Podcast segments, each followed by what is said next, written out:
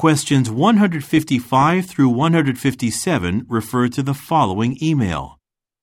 From Andrew Griffiths. To Kirsten Winkler. Date January 4th. Subject Olichem Corporation.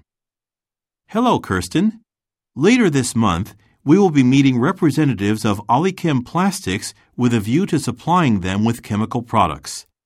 Their purchasing manager, Omar Kadadiri, indicated that they would like to see our production process during their visit. They will arrive in Darwin on January 26th and will be given a tour of our Tivendale plant on the following morning.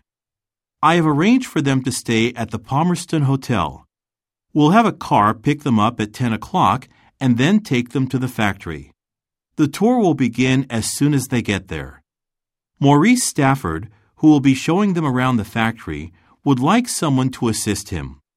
He mentioned that since you worked as a manager there before transferring to the headquarters, you would be a big help to him.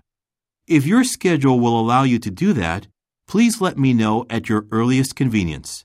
Best regards, Andrew Griffiths, Sales Department. 155. Why did Mr. Griffiths write the email to Ms. Winkler? A. To request some changes in an itinerary. B to offer her a new position at a company. C. To inform her that an employee wants some help. D. To recommend increasing the number of workers. 156. What is Mr. Kadadiri expected to do on January 27th?